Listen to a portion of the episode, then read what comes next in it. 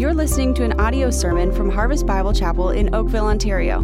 For more information, please visit our website at harvestoakville.ca. Go time. It's hard to believe we're here right now, but you can put that slide up, kind of recapping the whole series. I remember it didn't seem that long ago. We were just in week one. And what we're learning here as we follow Christ, if I'm a true follower of Christ, I must abide. No exceptions. You can't follow Christ if you don't abide in the Father. I must connect. No exceptions. If you're truly saved in Jesus Christ, you are saved into his church. You can't follow the head without belonging to the body. If I'm a follower of Christ, I must share. I must share. I have to share the message that's been entrusted to me. I have to seek to make disciples through my life. I have to be used and want to be used to see the multiplication within the church, within believers, but also outside the church, and to share the message with those who are lost, that are dead apart from Jesus Christ. I understand as a follower of Jesus Christ, there's one of two options in eternity there's heaven and there's hell. And I desire, as a follower of Jesus Christ, then that I would shine my light and be the salt of the earth, that more people would know the message that I have received that has changed my life as a follower of Him, that I desire to share that then with as many people as possible the time that I have. This then is go time. And one thing I want you to see, we'll go to the next slide here, and this is just a way to show this. There's many different ways we could do this, but I want you to see, loved ones, really everything is kind of leading to this day today.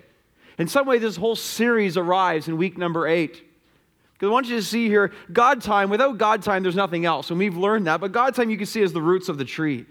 And from God time, we go to gather time, and that would be the, the trunk as we, the body of Christ comes together and supports itself, and the trunk, and then the main branches in that tree as well within group time. And as the body, we strengthen and encourage one another, and that's where we, uh, God has designed us to be there for one another. So the roots and the trunk, and then the main branches, but then we go into the share component. And the share component is the extended branches then in give time. Here we start to see the, the fruit of our God and gather in group time. And then ultimately what happens is, is go time then is the abundant fruit that is seen from the branch, from the main branch, from the trunk and the roots. So in many ways, all of this now is coming to this point right here. Because if we're truly following Christ, we must see the fruit and the, the fruit of us sharing the message of the Lord Jesus and sharing the, the love of the Lord Jesus Christ. What we're learning today and throughout this series, too, is one of the greatest forms of evangelism is the love of Christ in grace and in truth to a lost and dying world. Another way to put it is this I am so thankful for this room. All that's represented in this room over the services we have this weekend. But listen, this room can't stay in this room. This room must go. You hear what I'm saying? This room is called to go from here to witness for Jesus Christ, to regather here and then go out again. Loved ones, we must go. Matthew 28, verse 16. Now the eleven disciples went to Galilee to the mountain to which Jesus had directed them. And when they saw him, they worshiped him, but some doubted. And Jesus said to them, All authority in heaven and on earth has been given to me. Go therefore and make disciples of all nations, baptizing them in the name of the Father and of the Son and of the Holy Spirit, teaching them to observe all that I have commanded you. And he ends with this And behold, I am with you always. And behold, I am with you always to the end of the age. The context, of course, from Matthew 28 in these verses, Jesus had died. Jesus died to pay for our sins. But then Jesus did not stay dead, Jesus rose from the dead. As Jesus rose from the dead, he proved that his death was accepted by the Father and he thereby had defeated death. He was the first fruits of the resurrected body he is raised from the dead and he comes to his disciples here. He's about to ascend back to heaven to be reunited with Father and in the form of the Trinity, as it can be trying to understand that within your own head and mind. But just before he ascends into heaven, he gathers his disciples and he kind of huddles them up, so to speak. And he's like, okay, come on. It's time for the game plan. I'm about to go to my Father, but here's the plan. And his plan, essentially in one word to his disciples, is go. In three words, go make disciples. Jesus goes, but Jesus does not leave his disciples empty handed. He provides them with the power and continual presence of his Holy Spirit. This is our context right here. Loved ones, go is a big deal to Jesus. Go and make disciples is everything to Jesus and must be everything to us. This leads us to our first point then from our text, which is this. Ready? Uh, go time is not an option, loved ones. Uh, go time is not optional. Go time is not an option. Jesus said, Go therefore and make disciples of all nations. That's why I believe the most important word in this passage and for our context today is found in that word, go. We are commanded, loved ones, we are called to go. And that's why then, because it's a command, go time is not an option. Think about it. The true follower of Christ is the salt of the earth, is the light of the world, is the temple of the Holy Spirit. So we must renew our minds every day to understand this. Within us, if we are truly saved in Jesus Christ, within us, we carry the message of Jesus Christ. And in Acts 26, it is described this way the message we have is to open their eyes of the lost that they may turn from darkness to light, from the power of Satan to God, that they may receive forgiveness of their sins and a place among those who are sanctified by faith in me. Acts 26, verse 18. That's a very, very important message. That's the message, the only message that can deliver people from eternal death and transfer them into the power of God for eternal life. The message that proclaims the forgiveness of sins and a place among me, Jesus says, by faith. A place with Him in His kingdom, a place with Him and His family and the church of Jesus Christ. As a stone in the building of God, we carry the message of the gospel. And we are servants of this message and witnesses to this message I mean, just let this sink in. This is what we have been sent with. There's no message on this earth more powerful. There's no message on this earth more transformational. There's no message on this earth more eternal with good and light. So we are called to go. We have been commissioned by Jesus Himself to go. Help us, Lord. Amen, church? Help us, Lord. You know, in John 14, Jesus said this to his disciples. He says that if whoever believes in me, greater works than these will they do. He says, Greater works than these will you do because I'm going to the Father. Why would, why would Jesus say that? What did he mean by that? How can we do greater works than Jesus Christ? Well, it's not that we're greater in power, greater miracles, but Jesus explaining in John 14, he says, I'm going to my Father. When I go to my Father, I give to you my Holy Spirit. So, greater works than Jesus says we will do because every person saved in Jesus Christ has the power of the Holy Spirit within them, and then the breadth and the and the wideness of this ministry will be so much greater than anything we saw when Jesus was on earth. And of course, when, when Peter preaches the first sermon in Acts and 3,000 people get saved, that never happened when Jesus was there. But Jesus gives us Holy Spirit, and we have the opportunity when Christ goes to heaven, we have the Holy Spirit, and now we can see greater works than even He did in terms of the breadth and magnitude and wideness of this ministry. That is, that is incredible.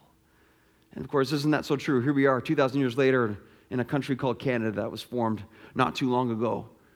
Could the disciples even have imagined the fruit of what they'd be a part of? Can we imagine the fruit that we could be a part of? You know, one of the dangerous trends that has crept into the church for the past couple of decades, though, has been the professionalization of ministry. There's a mindset out there that those who go are few. Those who go are few. Or the proclamation of the gospels for pastors. Guys like that. We would look at Acts 26, verse 18, that verse we just read, and we would surmise, well, that was Paul's commission. We would hear Matthew 28, verse 19, and we would rationalize, well, that was the disciples' commission. And if it was beyond the disciples, then it's for clergy or pastors or elders or people who are fired up for forms of evangelism. But what needs to be truly understood, loved ones, all of this, all of what we're hearing, all of the passage before us today, all of Acts 26, verse 18, all of this is our commission. It's our commission, our commission and Jesus Christ. See, go time is our time. Go time is our time. But let's just flush this out a little more, consider in detail. Why is it that so few of us really go with the gospel? What are the common factors that limit believers from going with the gospel? I wrote down four reasons. They all happen to start with I. That's just the way it works, all right? And the first one is this ignorance. People are ignorant. Believers are ignorant. I'm called with the gospel. I'm supposed to do something with the gospel? Yes. But the passage we heard today, the, the passage we read from 2 Corinthians 5, so beautiful. We are called to be reconcilers and, and ambassadors for the Lord Jesus Christ, the ministry of reconciliation. So, whoa, whoa, whoa, whoa, whoa, whoa. That was fast. Let's go back a little bit. There we go. Yeah, yeah. All right. Go back at one again. Right now, go back one again. Ignorance. There we go. Listen, go time is our time. So the ignorance today is um, blowing up. It's blowing up. Okay, we understand today go time is all of our time. All of us responsible for go time within our lives. So ignorance can be no longer unless you're totally sleeping through the entire message. But someone will wake you up and tell them the good news, okay? Listen, this one here, this one here. Insecurity. So we don't go because we're insecure. Um, frankly, what happens in our day is that we fear man more than we fear God. And because we want to be liked, because we don't want to be rejected, uh, because we're so fearful of man, we fail to speak because we value the estimation of man more than we value the command and the responsibility before our God. We must be very careful with this. We must understand we pray ourselves into a position that God would give us boldness, that we would understand what's at stake so we can't fear man and lacking the fear of God. Ignorance, insecurity. Here's the third one um, indifference. Uh, this can be a huge problem within believers within the church. Indifference is the reason we don't go, is because, frankly, I just don't love God enough. And because I don't love God enough, I don't love fellow man enough. Love God, love others. If we don't love man enough to share with them, it's like, well, you know, I just don't. I mean, this is an important time right now to look at our hearts right now. And I look at my heart, trust me, all week long, man and the burden's on me. Do I love the lost? Do I have a heart for those who are on their way to death forever? Do I care enough? And in some form, my love for man will be related to my love for God.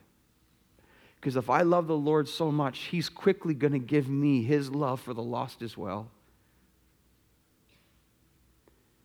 Why don't we go in difference? And here's the, the fourth I well, it's inconvenient. Inconvenience. I don't go because honestly, I just love myself too much. I just want to do what I want to do. I don't have time for anyone else because I'm too busy with my own life. And to take time to go with the message that would save people from hell and proclaim Jesus Christ, well, I just don't have time for that. I want conviction right now because God uses that. And I want conviction, though, in Jesus' name, to be led to a desire to humble ourselves before Him to say, Lord, this isn't right. But you have a plan of grace for me that I can be more fruitful for you by Jesus Christ in the power of the Holy Spirit. Notice when Jesus gives the Great Commission, notice it doesn't come with exception clauses. Notice it's not, hey, disciples, go, but until you're too busy, or go unless you don't feel prepared. Go uh, unless you don't know enough. No, no, it's, it's go. It's go and make disciples. And just remember to mean what the disciples must have been thinking as Jesus says this to them in that place and at that time. They did, their heads just must have been spinning of what this meant. They were a bunch of nobodies that would be used to turn the world upside down, as it says in Acts, in the power of the Holy Spirit. So, one of the things we're learning right now, this is one of the things that I'm so burdened for. In fact, one of the instigators and reasons for this entire series is like right here, right now. that as a church, at least, at least for me, and I pray for you too, that go time, as much as ever, would be something that becomes not just that's a good thing or I hope this happens, but go time would be the outworking of the Lord in our lives that becomes a lifestyle we live, um, the mindset we carry. Uh, we're always thinking about how can I share the message of Jesus Christ. I'm viewing people at work and on my kids' sports teams and in my neighborhood, and the lens is always they don't know Christ. They're not, they're not alive. That's a problem. I just want so much that every day we wake up and I know we're weak and I know we're afraid and I know we're not sure at times and don't know how and I feel all the same things. I do. And yet the prayer for the burden to be greater to say, they're dying. And I have the message of Christ within me. God, give me opportunities to share the message of love and life God, grant me the boldness to speak of your name because so soon you will return and then all is over. And there are no second chances. And we are called to the ministry of reconciliation, ambassadors for Christ. We are called to go. God, help us to go. Help us to have a mindset every day we live Please understand, too, this isn't just overseas. That's awesome. This isn't just some national ministry. That's awesome. This is every day where we are, every single day, sowing seeds for the gospel of the Lord Jesus Christ. This is the power of the 5G life. It's the calling to follow Christ. Listen, in this context, you can't follow Christ standing still. It doesn't work standing still. Not in this context today. We must get active for the Lord Jesus Christ. Go means you go somewhere. Go means we do something for the Lord Jesus Christ. You know, I take the time to say this, and I'll say it again and again and again. What is the ultimate fuel of go time? It's love. It's love. It's love for the Lord, and it's love for others that the Lord gives us. Here's what Charles Spurgeon says on the love of others by the way, I'm going to be reading some quotes and some stories a little more than normal today, but I'm praying that will be a great encouragement for us in some way or another, and I feel the Lord has led me to do that. Spurgeon says this We must have also intense love to the souls of men. If you are to influence them for good, nothing can compensate for the absence of this love for the souls of men. Soul winning must be your passion. You must be born to it.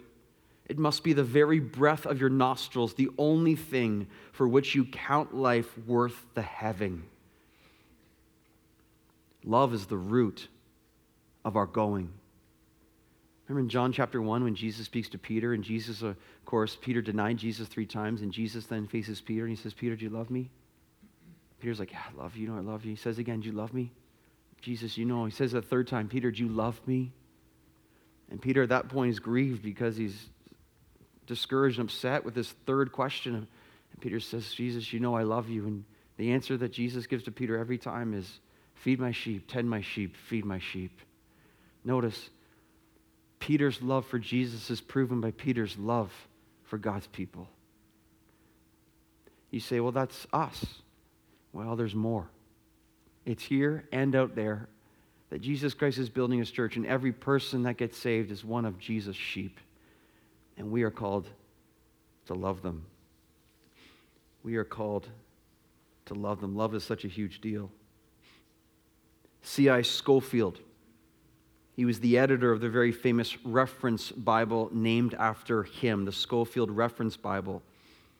He used to tell of his resentment that every time he met with D.L. Moody, the noted American evangelist, and Moody had such a passion for souls. Scofield would pray or Moody would pray that Scofield's commission might be renewed. He would pray that Scofield would be renewed in his commission for the gospel. And Scofield did not care for the implications of that prayer. He didn't like when Moody prayed that prayer, it kind of bugged him.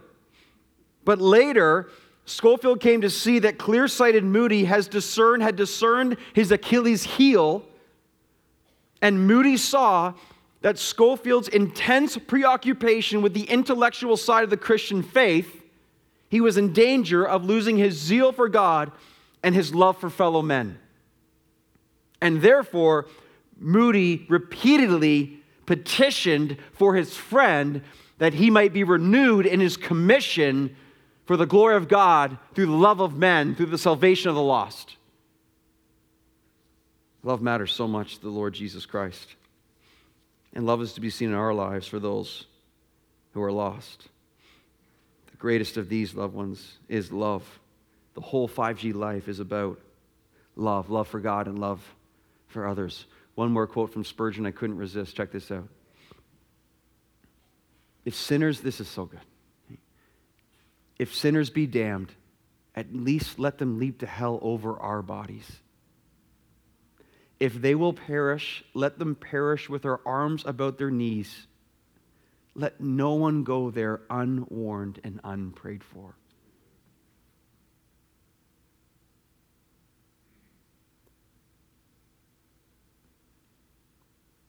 First thought Forgive us, Lord. Second thought Help us, Lord, to have such love that this is how we operate. Third thought God, would you give us the power and the Holy Spirit to do so? Let me just say that at times I have grabbed people around the legs, pleading with them to know Jesus Christ, and they have kicked me to the ground, stepped over me, and walked on. I will confess that can be greatly discouraging. And you're like, it's not working, it's not working. And at times, then I'm discouraged and tempted to give up altogether. Why bother? Why bother? We're not the ones who decide who gets in. God is. We are the ones called with the message of the Lord Jesus Christ. And so often, the reason we don't do this is because we don't want to be rejected. But in the end of the day, we're not being rejected. Jesus Christ is. May this be true. May this be seen in our lives in this church in a way that's never been seen before. How beautiful, how powerful that would be not unnecessarily annoying, not trying to be that Christian fanatic, operating in love for the gospel of Jesus Christ, that we would be so burdened to share this message with others. So, at this point of the message, of all that we've said so far, if your theology is wrong, you probably have a conviction that has made you discouraged. If your theology is wrong, you're convicted, but you're like, I stink, I stink. But if your theology is right, you have a conviction that is producing in you now a Holy Spirit, not discouragement, determination. There's a big difference between those two. Condemnation says you stink, you can't do it. The Holy Spirit says be convicted, one of the roles of the Holy Spirit, why he came, John 16. But now there's a God given Holy Spirit determination to be used for him. Here's where we understand by God's Spirit that go time is not an option. Leads us to point number two. Very, very important. Point number two. So go time is not an option. However, we are commanded to go in the power of the Lord Jesus Christ. We are commanded to go in his power. Look at verse 19. Jesus says, Go therefore and make disciples of all nations. Now, in verse 19, Jesus says, Go therefore. Now, that word therefore is critically important. And you see why? Because whatever is about to be said next, which happens to be the Great Commission, is predicated upon what therefore is therefore. He's going to give the Great Commission, but he says, Go therefore. So again, whatever therefore is therefore, we have to know. And so this takes us back to verse 18. Verse 18, Jesus says, All authority in heaven and on earth has been given to me. Now, wait a second. That is not a small statement. In fact, that just changes everything. Just consider that truth. All authority in heaven and on earth has been given to Jesus Christ. No wonder we follow him. Amen? Amen? I mean, in life, it's just when it comes down to it, I'm with him. Who? Jesus. Why? He's awesome. No one can stop him. The King of Kings and the Lord of Lords. I'm with him. I'm with him, man. It's the whole Christian life. I'm with him. He returns with him. I'm with him. I'm with him.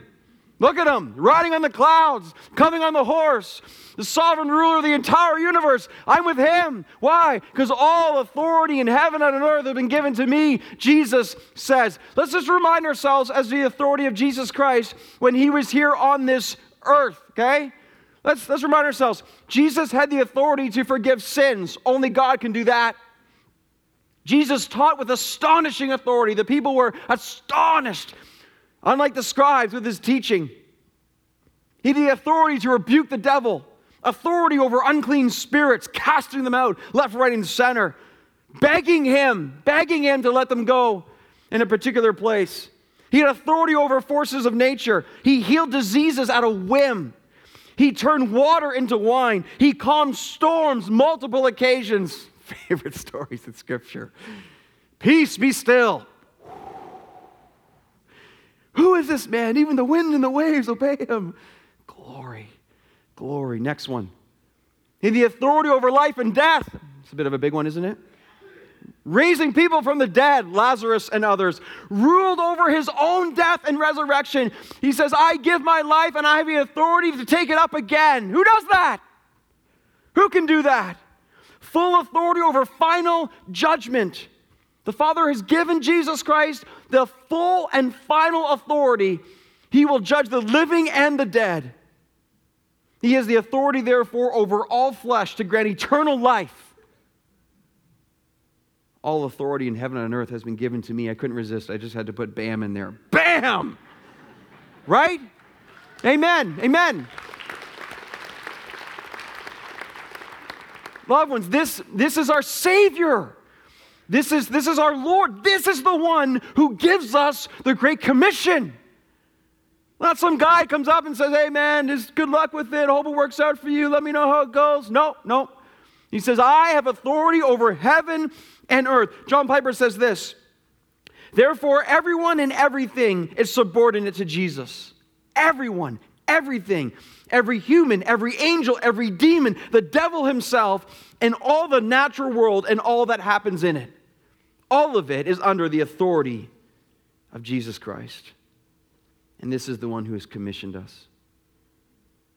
Jesus Christ, holding the authority of the entire universe, says, Go therefore and make disciples. You see, so often we forget that within the Great Commission, we forget what surrounds it Jesus. Jesus and his authority. And it's this truth that leads us to believe and to see then within the call to go, loved ones, we are not relying on our power because that would be tremendously discouraging. We are relying on His power that is delighting to us. This is when, again, we understand before we share loved ones, we must abide because there is no go time if there's not God time. Because when we are filled with the Lord, we start to see as He sees and live as He lives. And then we get to be filled and access His power and we understand again that all authority in heaven and earth has been given to me, and we literally are used to do things that are truly supernatural and unexplainable in human terms because that's what the Lord does. When Jesus Christ decides to work, nothing will stop him. We are called to go. Because when Jesus again decides to do something, lives are being changed. Recently, I've been reading this book on, had a portion of it, had some history of revival. And what I want to do is I want to, I want to read this for you to encourage you as I have been greatly encouraged because the history I'm about to read to you didn't happen that long ago. Listen to some of these things. Samuel Davies, uh, he was known as the Apostle of Virginia, and he became the president of Princeton University, and he recounted the following in 1747. He says this About 16 years ago in the northern colonies, when all religious concern was much out of fashion, and the people generally lay in dead sleep in sin. Now, one of the things we do in our day, we're like, well, the world's so bad now and darkness is so great. And we often we think like we go back 200 years and everyone was saved and people being baptized. They didn't sin ever and all they did was go and singing hymns and reading their Bibles all the time. And we kind of forget that no, no, no, they had problems too. And they had apathy too. And they had wickedness and evil too. Well, that's what Samuel Davies is writing in the midst of. So, people laying dead sleep in sin, he says, having at best the form of godliness, but nothing of the power. When the country was in peace and prosperity, free from the calamities of war and epidemical sickness, when in short there was no extraordinary calls to repentance, suddenly a deep general concern about eternal things spread throughout the country. Sinners started crying out from their slumbers, broke off from their vices, and cried out, What shall we do to be saved? And made it the great business of their life to prepare for the world to come. Then the gospel seemed almighty, Davies wrote, and carried all before it. It pierced the very hearts of men with an irresistible power. He says, I have seen thousands at once melted down under the gospel, all eager to hear as for life, and hardly a dry eye had been seen among them. When Jesus decides to work, nothing will stop him.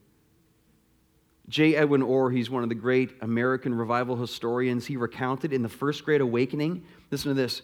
In the First Great Awakening, 50,000 came to Christ in New England out of a population of 340,000.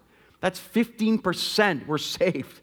During the Second Great Awakening, conservative estimates re- record that the Methodist d- denomination grew by 1,400%, while the American population was growing only at 200%.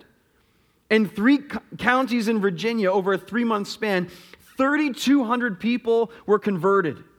During the prayer revival of 1857 1858, there were a reported 50,000 coming to Christ weekly. The Holy Trinity Church in Chicago had 157 members in 1857 before the awakening and 1,400 members in 1858. In New York City alone, during the height of the movement, 10,000 people were coming to Christ every single week. Listen to this out of a population of 30 million Americans, 1 million came to faith in Jesus Christ. In the Welsh revival, 100,000 people were glorious converted in nine months. So, what the author of this does, he says this he says, in the American context, he says, We now have an estimated population of 320 million in America. If God were to manifest himself in the same way as he did in the 1857 58 revival, he says we would see over 10 million people come to Christ in two years. This would be 95,000 new believers every week over 24 months. Loved ones, that happened about 150 years ago. That's not that long ago. That can happen again. If you put that in proportion of Canada, that would be over 1 million people in our nation being saved in Jesus Christ through an awakening of only God can do through the power of his gospel as his church is called to go and pray. That would change our nation, literally.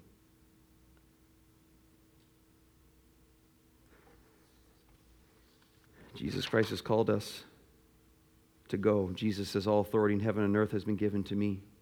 Let's do some um, kind of present day information. Did you know that right now? I'm so encouraged by this stuff recently.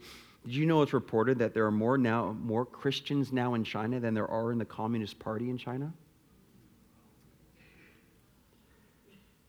Um, here's a story from the Iranian church. I got this from the Gospel Coalition website says this the Iranian Revolution of 1979 established a hardline uh, Islamic regime. Over the next two decades, Christians faced increasing um, opposition and persecution. All missionaries were kicked out. Evangelism was outlawed. Bibles in Persian were banned and soon became scarce, and several pastors were killed. The church came under tremendous pressure. Many feared the small Iranian church would soon wither away and die. All hope is lost, right? Wrong.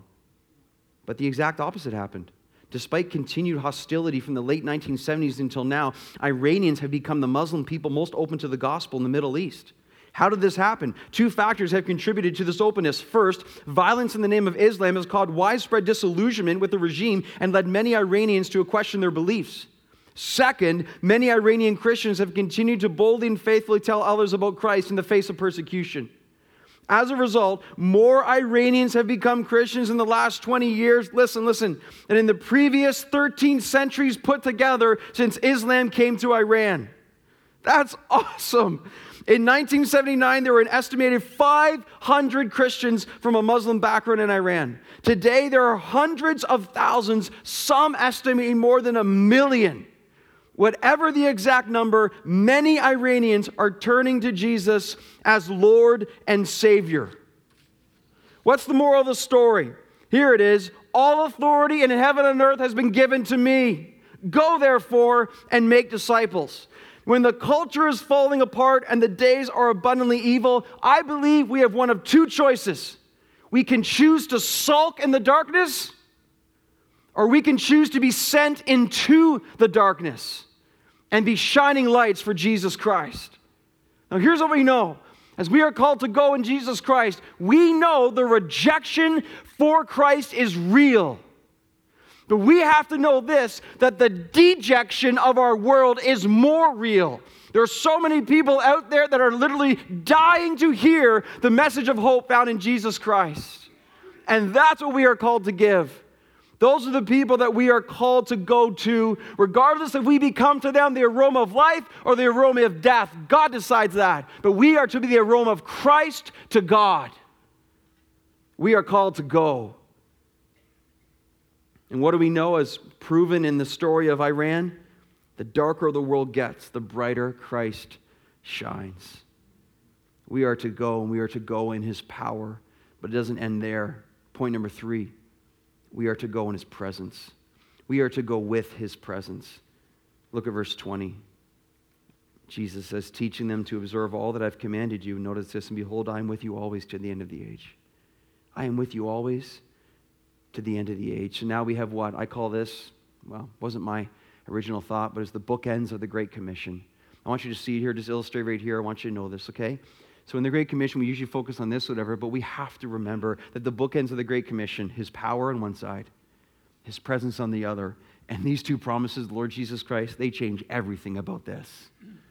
Are we aware of his power? Are we going in his presence? Because that's the whole thing is surrounded by the bookends of the promises that Jesus Christ makes of how we are called to go and who we are called to go with and in. Jesus says, Behold, I'm with you always to the end of the age. That promise alone has spurred on more go time than you can imagine, maybe than any other promise in Scripture. How many missionaries have clung to that promise? Behold, I'm with you always to the end of the age.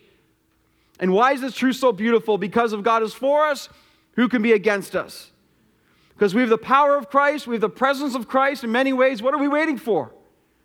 What are we waiting for? God, forgive us. Behold, I'm with you always to the end of the age. With you always, end of the age. And that includes, of course, right now. Right now, this year. All in the context of the Great Commission. It's the promise of go time in the presence of Christ. What does this promise presence mean? It means that we find protection. It means that we find his power. It means that we have his, his peace.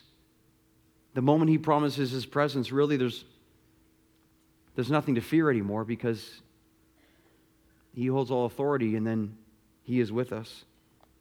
The incredible missionary John Paton spoke about this verse, this phrase, Behold, I'm with you always. He, he was a, minis, uh, a missionary to cannibals. Incredibly inspiring story. I strongly encourage you to look him up, read him.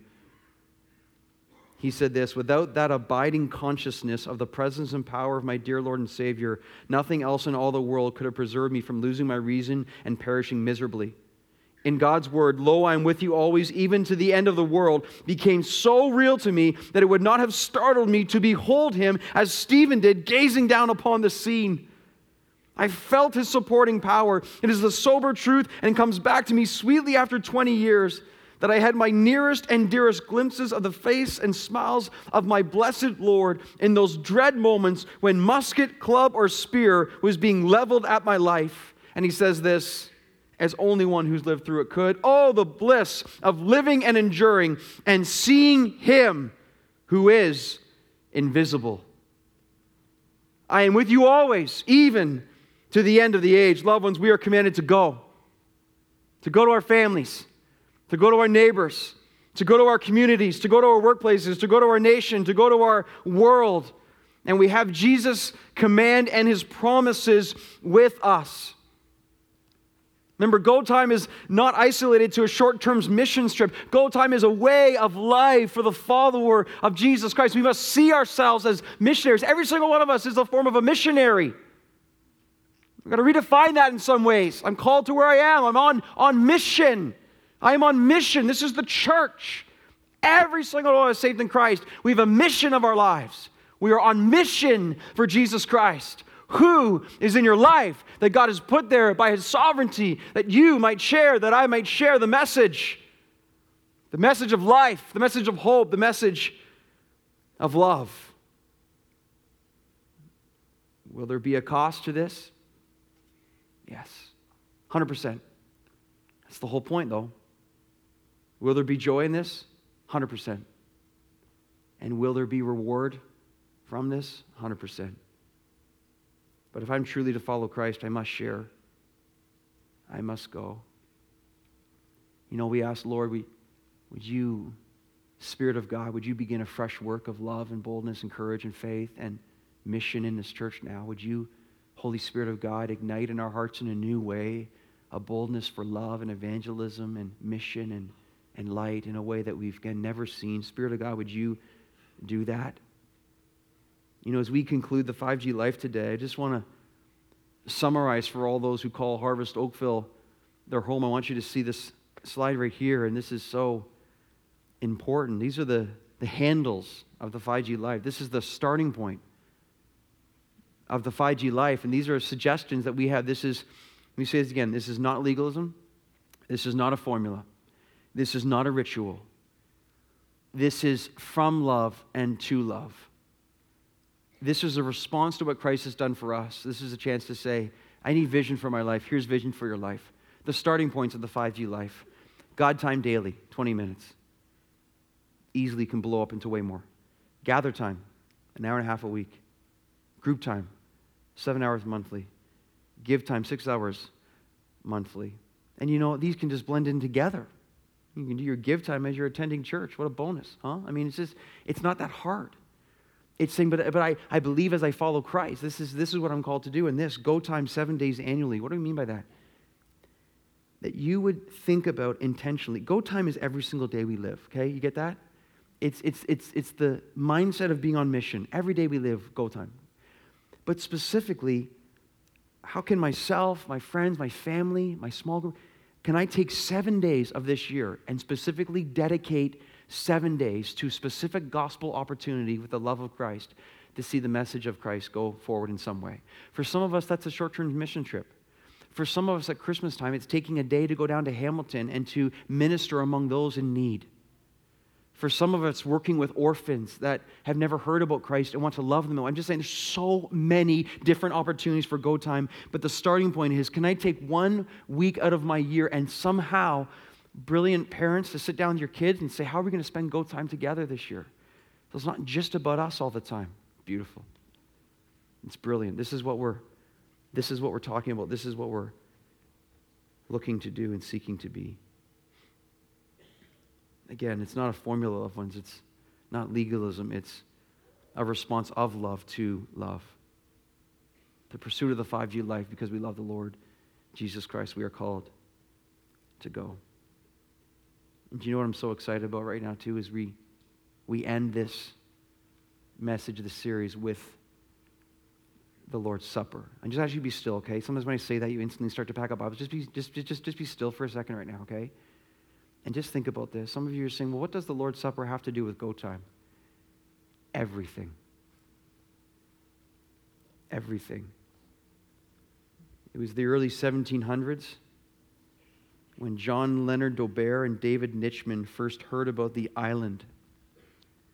They were at church on an early Sunday morning where the pastor was speaking of a place in the West Indies where there had never been any gospel witness before pastor told him of a man who lived on the island who was an, who was an atheist slave owner with about 3,000 slaves, all whom would live and die there without a chance to hear the message of Jesus. Deeply disturbed by what they heard, these two men in their early 20s made the decision to go to these slaves and reach them with the message of Jesus Christ. What was their plan? Their plan was to sell themselves to this slave owner into slavery, that could they, be, they could be among the other slaves and share the message of Christ to them. This wasn't a short term mission trip. This was selling themselves into slavery with no idea if they would ever come back. Their families tried to talk them out of it. Their friends were not excited about this decision at all, and yet they prepared to go by the burden of seeing those hear the message of the Lord Jesus Christ. And so the story goes these two young men, they arrived at the pier to board their ship, their families and their friends all there to say goodbye with hesitations and concerns. And the men boarded the ship, and the ship set out. And as the gap between the shore and the ship widened, the two men on the ship linked arms and one of them shouted out across the gap these final words May the lamb that was slain receive the reward of his suffering. Hear that. May the lamb that was slain receive the reward of his suffering. This is the place we need to end right now. Do you hear what's being said? Do you understand that theology? Jesus Christ did not die, so we sit on our couch and soak in comfort and leisure. He didn't die for that. He died that his church would be saved and then take up the commission that he gave to them that they might go forward and declare in the name of the Father, Son, and the Holy Spirit the message of life and love. That those would be saved from death and find life and the power of Satan to God. Jesus died that he would rightly earn and deserve the reward of his suffering. As we hold the symbols of the Lord's Supper today. You and I must be reminded his suffering has given us life. And every single person he has chosen are rightly his. And he has called us in the process to go, therefore, and make disciples. That is an awesome and beautiful calling. And that is one that we have been entrusted with. May the lamb that was slain receive the reward of his suffering. Let's pray together.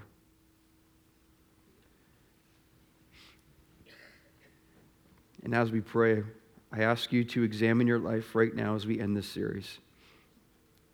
Ask yourself the following questions in all honesty before the Lord right now. Ask yourself this Am I following Jesus Christ truly?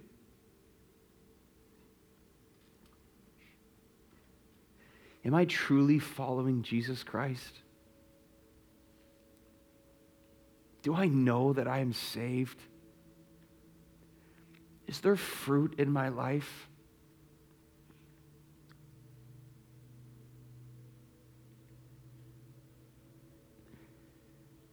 For those of us here today that know that Jesus Christ lives within us.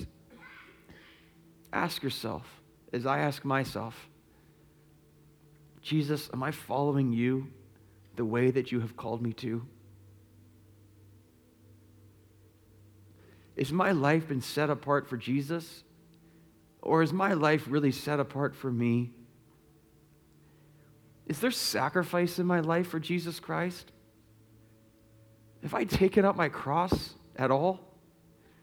Have I lost my life to find it? Have I denied myself at any level because I love Jesus Christ more than the world and more than myself? Could someone look at my life and genuinely accuse me of a passionate pursuit of Jesus Christ for his glory? Or would they say I fit in with all the rest? Oh, Lord, forgive your church. Oh, Lord, forgive us. Forgive us our sin. Forgive us for our complacency, our indifference. Forgive us, Lord, for how often we feel inconvenienced. Oh, we're so selfish. Forgive us. I pray, Holy Spirit of God, right now, you are bringing conviction, but not leading to discouragement. I pray, loved ones, know the grace of Jesus Christ pours over you, pours over you. As you seek repentance and forgiveness, you will find it in Him. You will find it in Him. there's anyone here today that does not know Jesus Christ, and even today, right now, you are struck. Jesus Christ offers you life and love in a way that you never imagined. You turn, you run to Him, you turn from sin, and you place your faith in Lord Jesus Christ. And the Bible says you will be saved, you will receive eternal life, you will never die. This is the hope of the gospel. This is why he came. This is why he lived and died and rose from the dead. And this is why he's proclaiming his message even now at this time in this place. Because may the lamb that was slain receive the reward of his suffering. And I pray right now, Lord, in this very important Lord's Supper, that we would see the symbols of your body and blood, and we'd see it as your suffering and we would hear the words from you, Jesus Go, therefore, and make disciples. Lord, let it not just be a couple of people, let it be your whole church. Let it be the most beautiful unity we have ever seen, resulting in the most powerful glory we could imagine. Oh, Lord, you must work, and we believe you can, and we believe you will. We believe the gates of hell will not prevail against you. We love you, Jesus. We need you, Jesus, and you are with us, Jesus. Take your church and use it in incredible ways. In Jesus' name, amen.